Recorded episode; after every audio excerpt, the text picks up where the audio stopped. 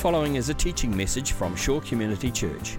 For more information on Shore or our teaching resources, visit www.shore.org.nz.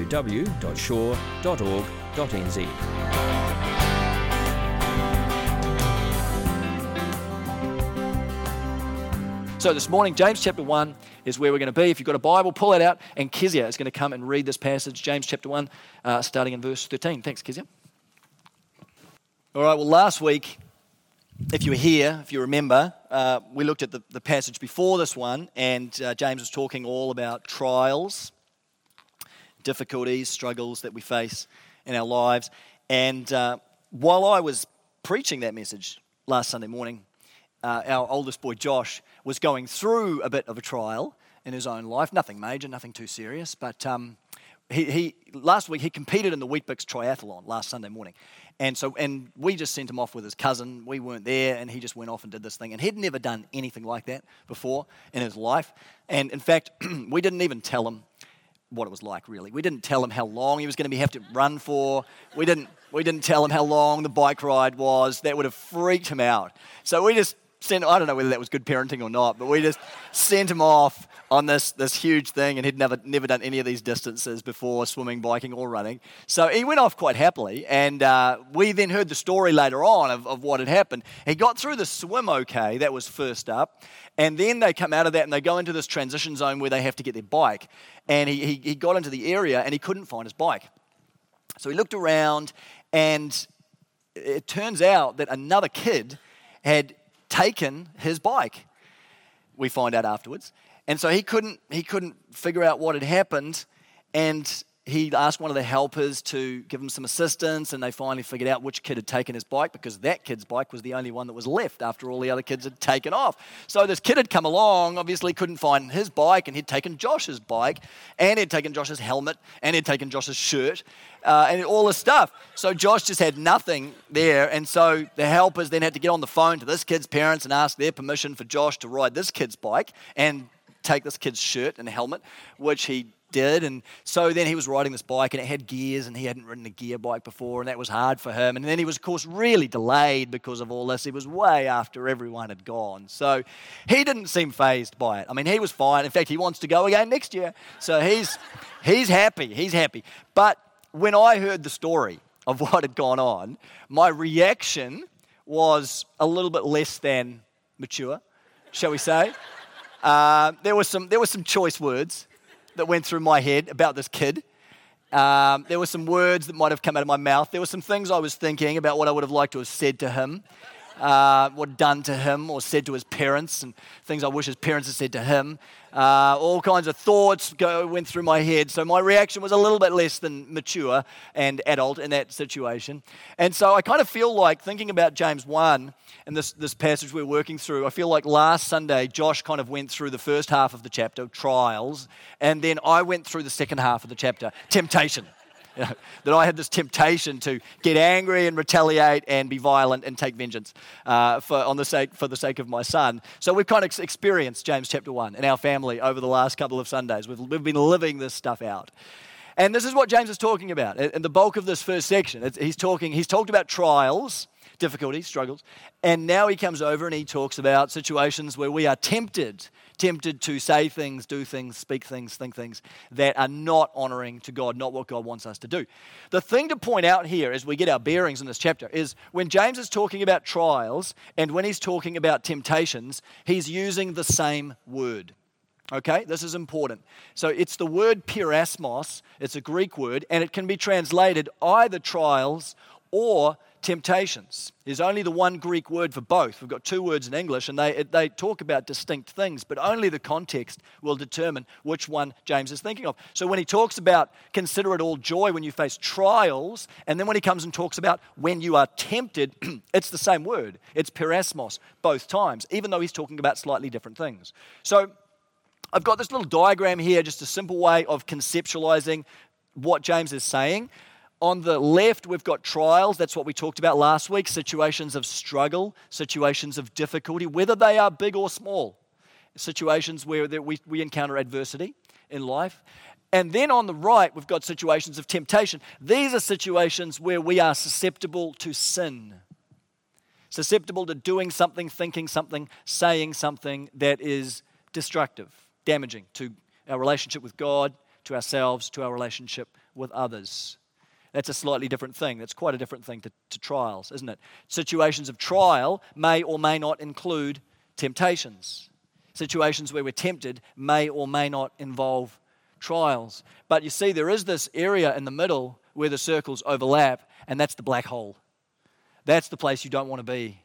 That's, that's no man's land because those are situations where we face one situation, but it's both a trial and a temptation. Now, that's hard. Those situations are hard. You can think of things in your own life where you've encountered both trial and temptation at the same time.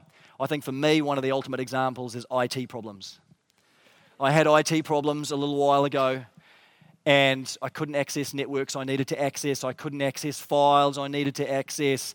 Uh, I lost files. I lo- there was, it was a sermon I was working on. I almost got to the end of it, and then I lost it. That's why my preaching was so bad that week. That's what I told the elders anyway.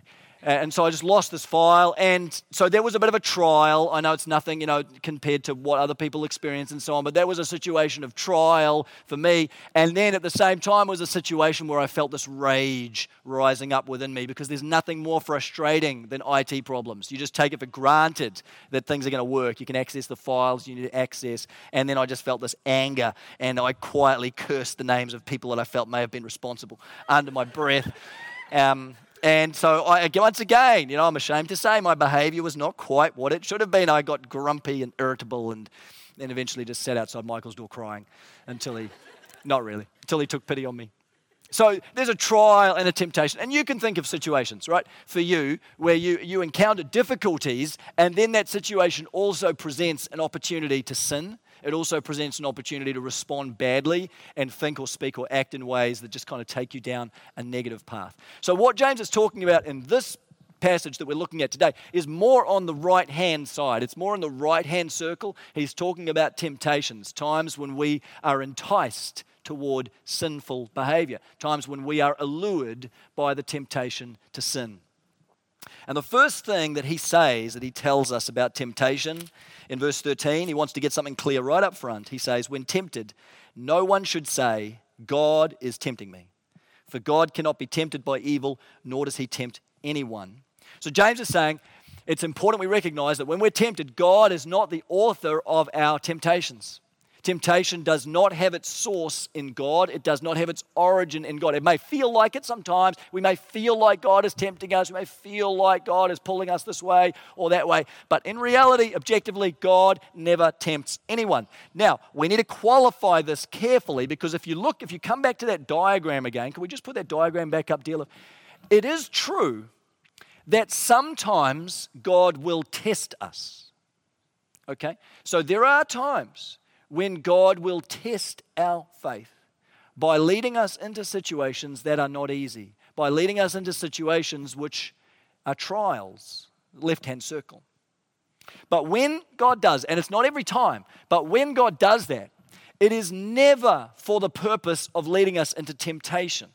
It's never for the purpose of tearing us down. It's never for the purpose of damaging our faith, leading us into sin. That would be completely contrary to God's purposes in our life. He doesn't want to lead us into sin. He wants to lead us away from sin. He doesn't want to lead us down that path. He wants to lead us towards righteousness. So God never leads us into temptation. There are times God may lead us into the left circle, but when we end up in the right circle, it's because we get there ourselves.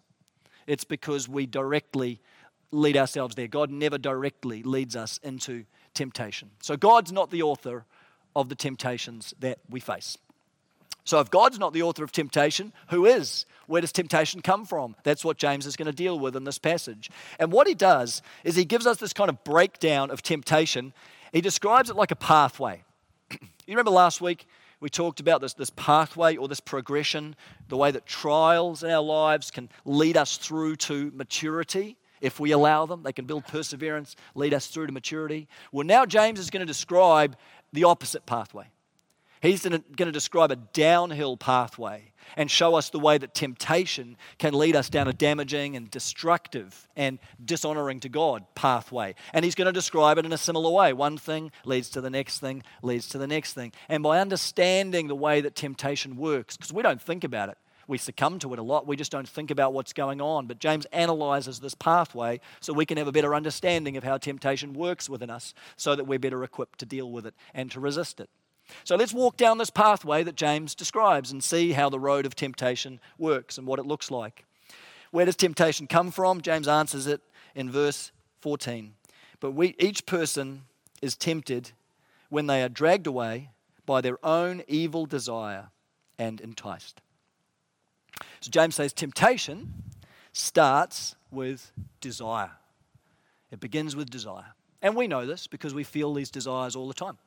And we often find these unhealthy, unwholesome desires rising up within us and enticing us and leading us in directions we know are not good. This is the source of temptation. We see it in our lives, right? We see it in our kids' lives, those of us that are parents. Uh, I remember when Ezra was younger, Anna told me about a time that she was taking Ezra through, through the warehouse, and he was in a stroller. He was about one year, year old at the time. She had him in the stroller. She was taking him through the warehouse. It was around this time of year leading up to Easter, and she bought a bag of Easter eggs, little Easter eggs wrapped in foil, a packet of them. And all these Easter eggs were inside a bag of plastic meshing. So she knew there was no way that Ezra was going to be able to get into this bag of Easter eggs. She figured she'd be safe giving him to, giving them to him to hold in the stroller. So Ezra's holding these Easter eggs in the stroller, and a few minutes later, Anna looks down, and Ezra's just got chocolate all over his face. And what he'd done is he'd just held the bag up to his face and just sucked. and he couldn't actually get into the Easter eggs, but he just sucked and he'd managed to suck the chocolate out through the foil of the Easter egg wrapping, out through the plastic meshing, and just got these mouthfuls of chocolate through. And so all that was left was this disintegrated mess of chocolate and foil crumpled up and plastic meshing. And you just know what had happened. He'd been sitting there with this bag of Easter eggs, and desire had welled up within him. Desire had overtaken him. You can't give a bag of Easter eggs to a one year old and just expect them to handle it. He'd been overcome with desire, and he just thought, all I, I can't get into it, I'm just going to have to suck it. And so he did. And uh, he was led into temptation.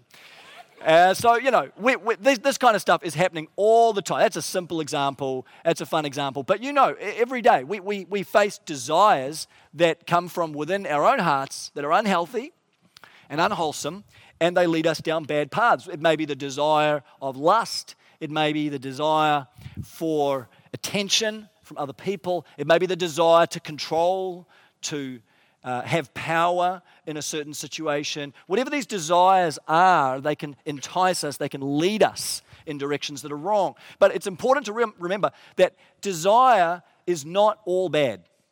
It's easy to think that all desire is, is kind of of the devil, and that desire is the enemy of Christian life, and that the Christian life is kind of about duty, and we need to get rid of desire, and we just associate desire with personal selfish pleasure. But in fact, if you think about the desires that you have, if you follow those desires all the way down, all the way back to their source, all the way back to their root, you will find that many of our most basic primal desires are actually really good that many of our fundamental human desires are very good desires because God has made us desiring beings. He's given us hearts that have longings and loves and desires, and many of those desires are really, really good. We have a desire for security. We have a desire for happiness. We have a desire for fulfillment. We have a desire to be loved. We have a desire for identity. We have a desire to make meaning, make sense of our lives. We have a desire for purpose in life. Who placed those desires there? God. God's created us with desire. So let's not think all desire categorically is bad.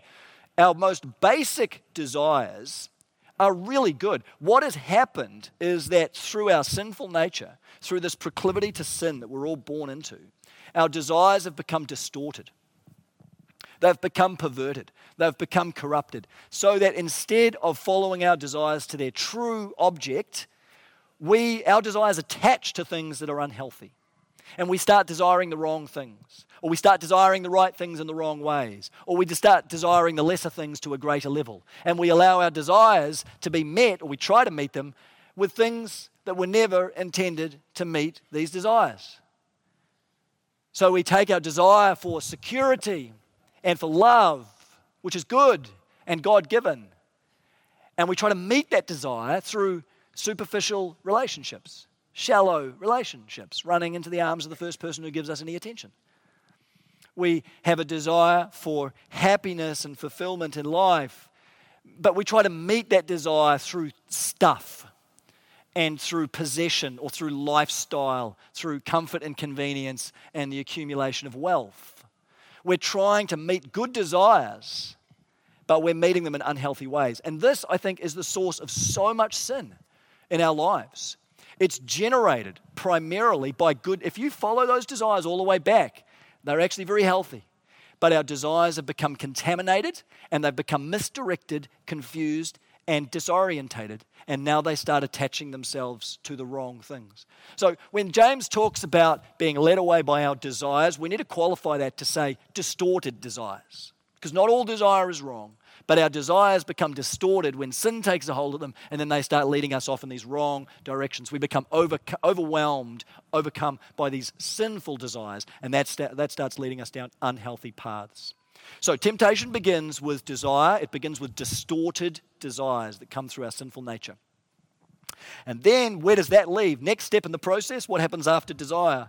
Uh, verse 15. Then, after desire has conceived, it gives birth to sin. Now, there's an important distinction here that desire is a different thing to sin. Did you notice that?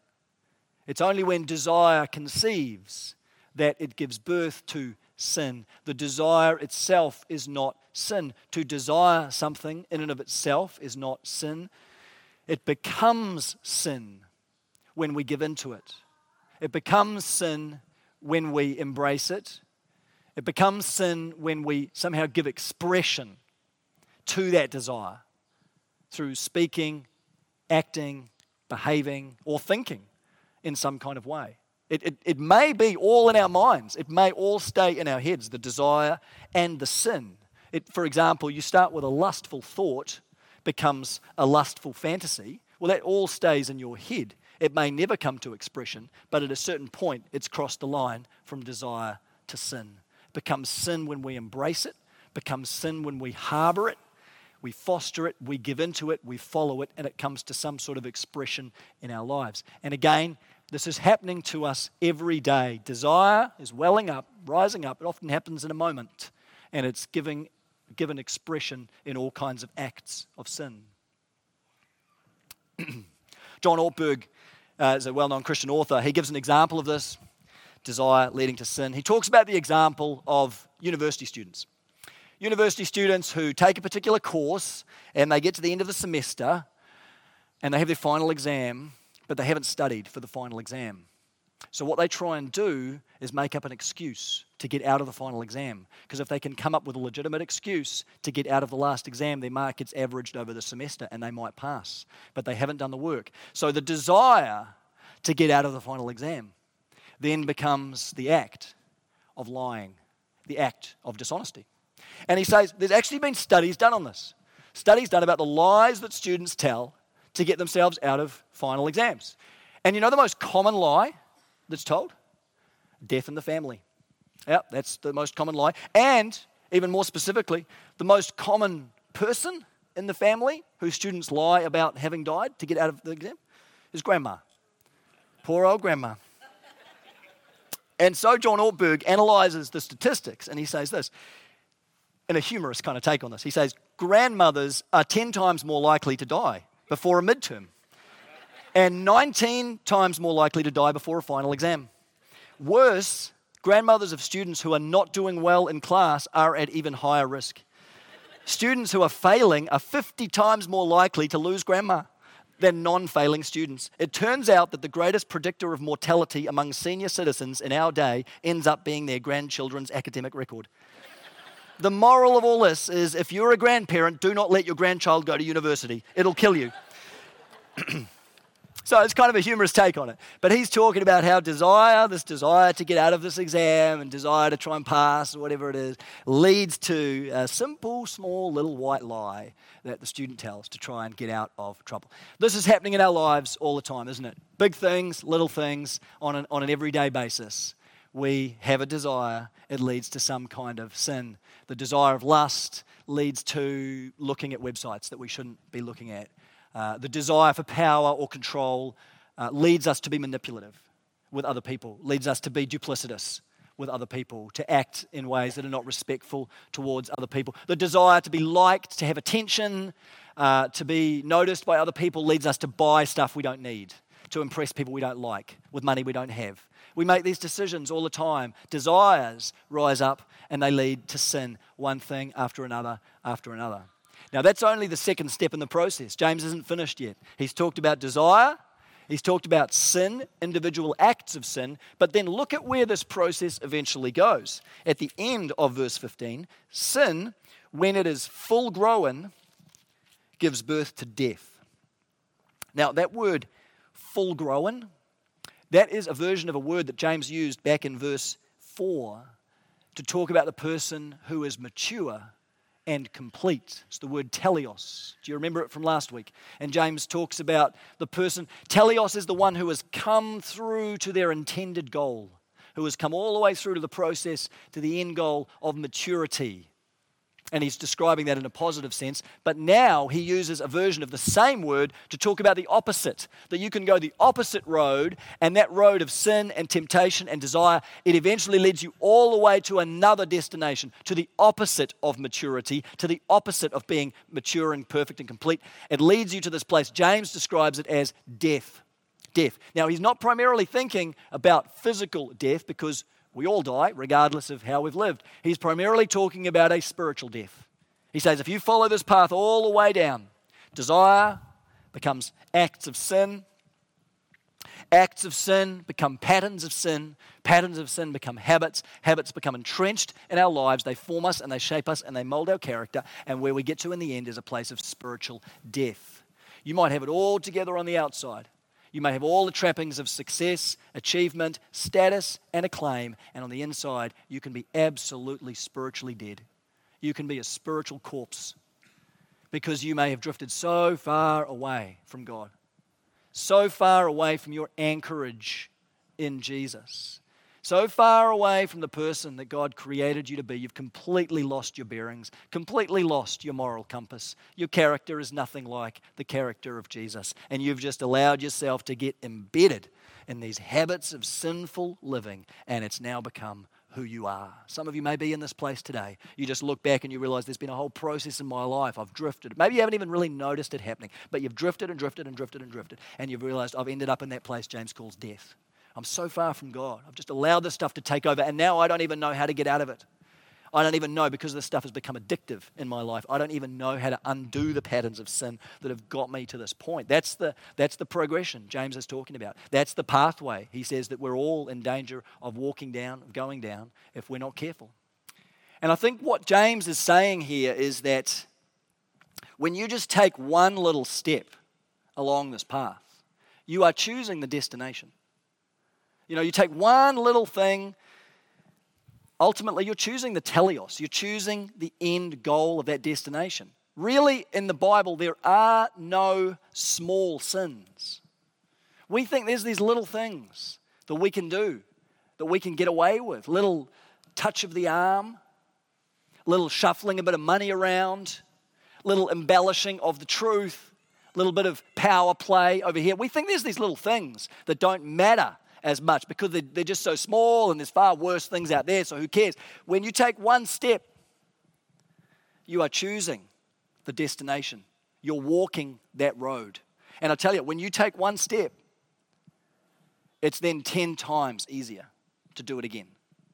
And you do it a second time, it's 10 times easier again to do it the third time and then for that to become a habit, and then for it to become bigger and bigger and bigger things and snowball in your life. James is saying, don't even take the first step. Don't even allow those desires to take root in your heart. Don't even entertain them. Don't even play with them. Don't even play with them in your mind because if you take one step down the road, you are choosing the destination. So don't even start on this journey of sin. Now, all of this has been pretty bad news, right? This is a pretty sorry story James is telling here. This is a pretty sad picture of sin leading to death. But it's not all bad news in this chapter. There is, a, there is a, a, an upright ending to this passage. There is something hopeful at the end of this that James describes. It's in verse 16. He says, Don't be deceived, my dear brothers and sisters. Every good and perfect gift is from above, coming down from the Father of heavenly lights, who does not change like shifting shadows. So James has already established that God is not the author of temptation. But now he says, Let me tell you how God is involved. Let me tell you what God does do in the midst of your temptation.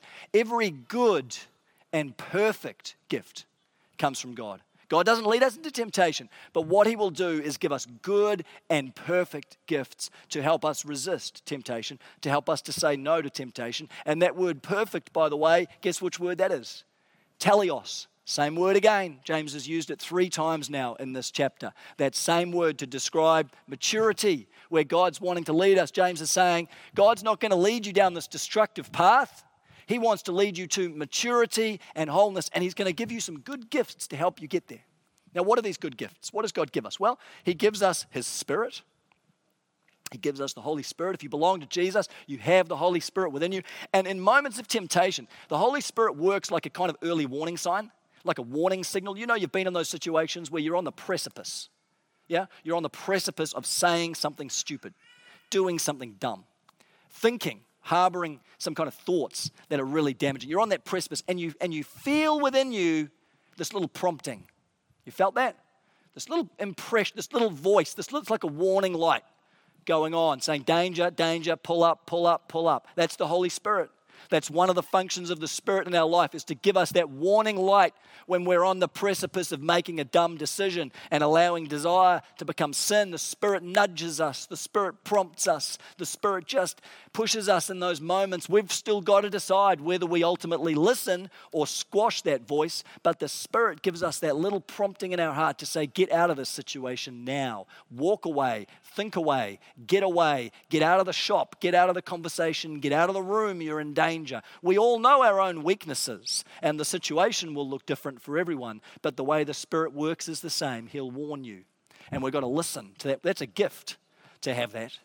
It's a gift to have that inbuilt warning system. We need to be attuned to it and respond to it when that spiritual warning light comes on. God gives us His Spirit, He gives us His Word.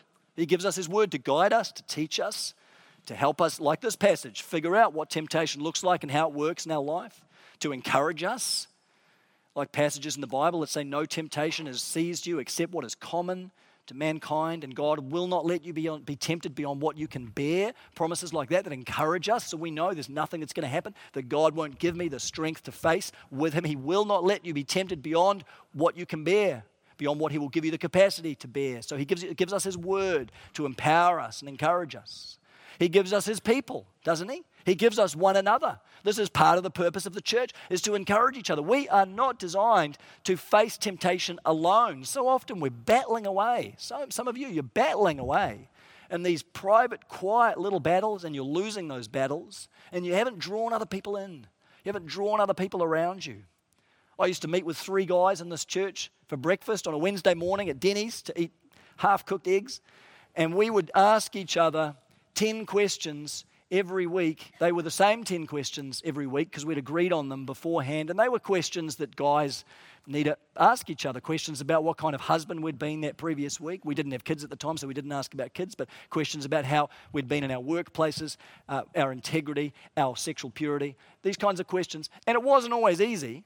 There were definitely some awkward moments. But if someone said something, if someone had struggled, then the others would come around them and encourage we weren't there to judge each other, come down on each other. We'd, we'd unpack it with that person. How did, you know, how, what happened?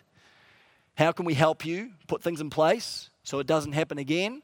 How can we pray for you? How can we encourage you? It was a wonderful little support system there for me of encouragement and accountability. If you don't have people in your life who are walking this journey with you, if you're, if you're fighting a battle and you don't have brothers and sisters around you, it's just 10 times harder. Community and accountability has been shown to be one of the most powerful resources we have in resisting temptation in our lives. You can get yourself into a life group, but it might be as simple as just drawing one other person alongside you and giving them permission to ask you some questions that are a little bit difficult and saying, Here's my struggle. Here's my life. Could you follow up with me? Can you ask me how I'm doing? I give you permission to ask me how I'm doing. Please pray for me. Please encourage me, but hold me accountable as well. If you haven't done this yet and you're battling, draw someone in. Ask someone to come alongside you so that you face this battle with them.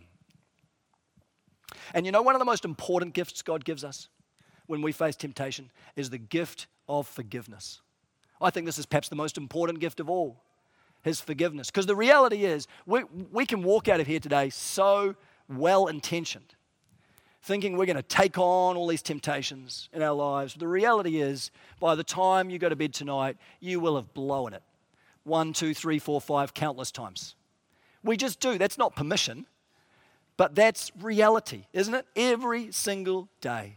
We, we face temptation we want to take hold of the resources that God gives us to face temptation. But the reality is, we are going to screw up.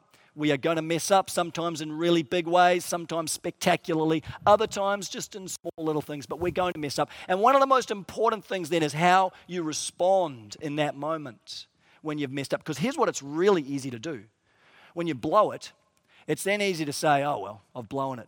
I might as well really blow it you know? Or, well, today's a bit of a write off then, isn't it? If I've blown it once, I might as well just keep on living, you know, doing this thing, and I'll just kind of, you know, I'll get back on track tomorrow. Or I've kind, you know, I've kind of messed up now. I might as well just let it all go. And if I'm going to sin, then I might as well just sin big time. And this makes it ten times worse. Because then it starts with something small and we almost give ourselves permission to go crazy because, well, now the floodgates are open. Who really cares? One of the most important things is that when we do mess up, that we come back to Jesus and allow Him to refresh us with His forgiveness and His grace and renew us again and remind us that we are forgiven, that we are loved, that we cannot fall beyond the reaches of His grace, we cannot out sin God. We can never fall out of his arms, and he's there every time. It means praying the prayer of David Create in me a clean heart, O God, renew a right spirit within me. And every single time, God will come back to you Every single time, God will restore you. He'll set you back on your feet. He'll wrap his arms around you and say, Right, let me strengthen you for the battle again. Let me strengthen you for the fight again. I'm with you. We're going to face this together. Here we go.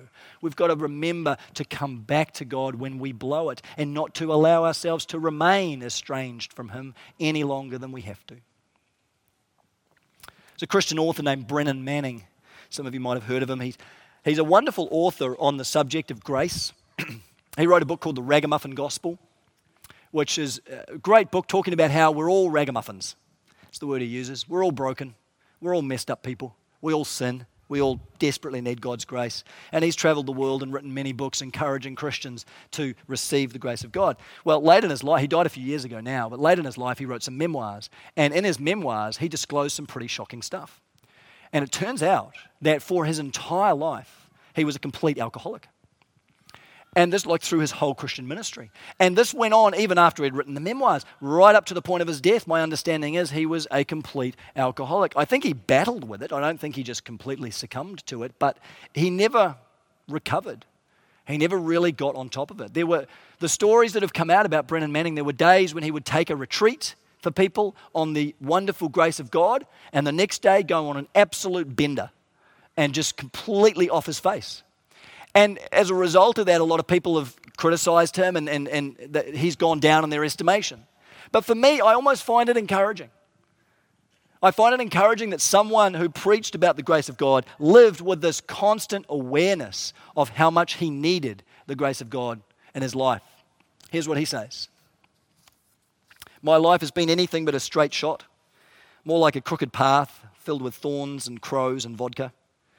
Prone to wander? You bet. I've been a priest, then an ex priest, husband, then ex husband. Amazed crowds one night and lied to friends the next.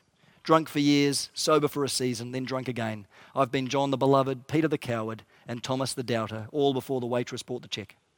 I've shattered every one of the Ten Commandments six times Tuesday. And if you believe that last sentence was for dramatic effect, it wasn't. There's a man, I think, who experienced tremendous temptation and often lost the battle, but also knew how much he depended on the grace of God at every single moment. And some of you this morning, some of us are facing battles of temptation that have gone on for years and years and years and years, and they've become entrenched in your life now. They're patterns of addiction, and you don't know how you could possibly get out of these things. You need to know every single time you come back to God, doesn't matter if it's the five millionth time that you come back to God for exactly the same thing, He will always forgive you. He will always take you back. He will always shower His grace upon you again. We get to thinking that we have just done too much, it's been too bad, it's been too long, the hole's too deep, God can't possibly do anything with me now. Every single time, God will take you back. Because Jesus has already died for every single one of those times. If you were beyond the reaches of His grace, Christ could not have died for you. But He's taken it all upon Himself, and every single time, God is going to take you back the biggest challenge we have is simply receiving the grace that's already there. The biggest challenge we have is forgiving ourselves. The biggest challenge we have is accepting that we're accepted, that we're forgiven, and that we're loved.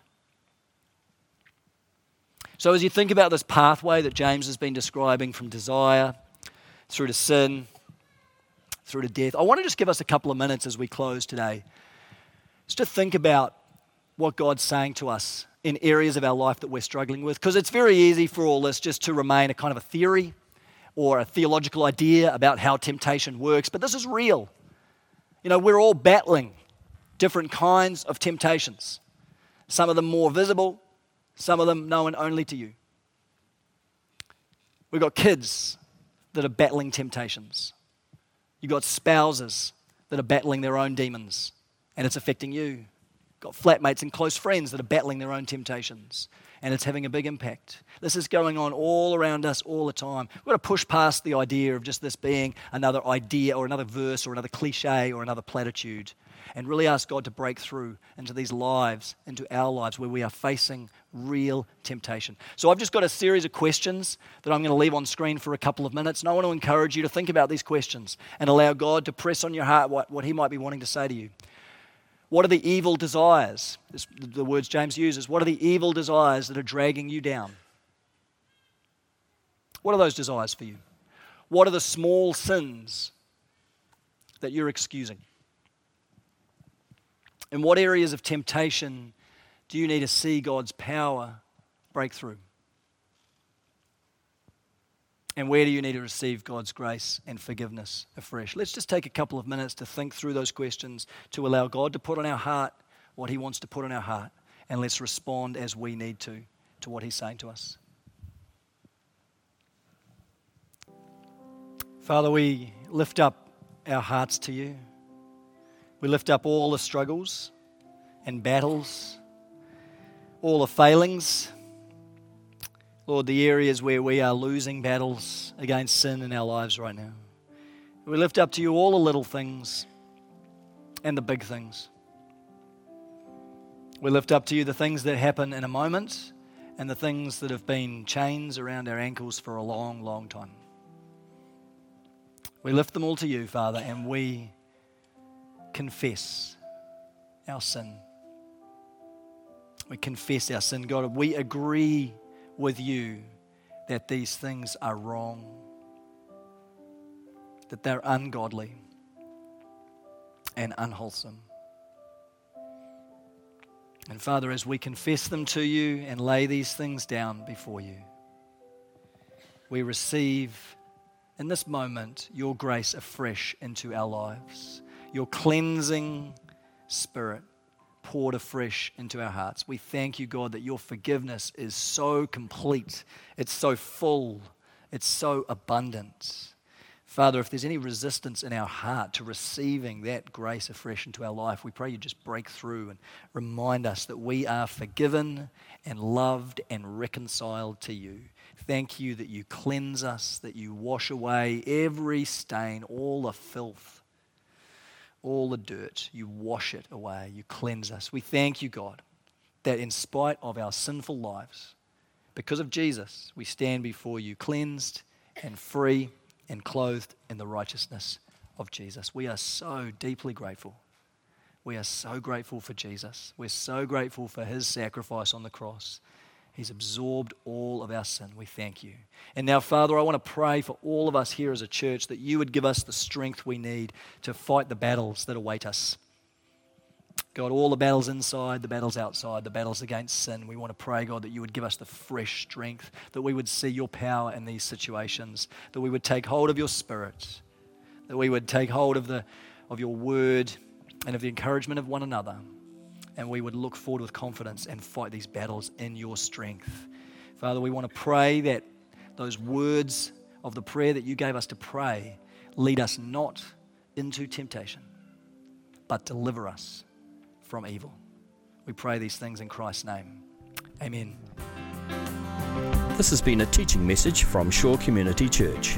For more of our teaching resources, or to donate to our teaching resource ministry, or for more information on Shore Community Church, visit www.shore.org.nz. Alternatively, you can email office at shore.org.nz or phone 09 415 0455. Thank you for listening.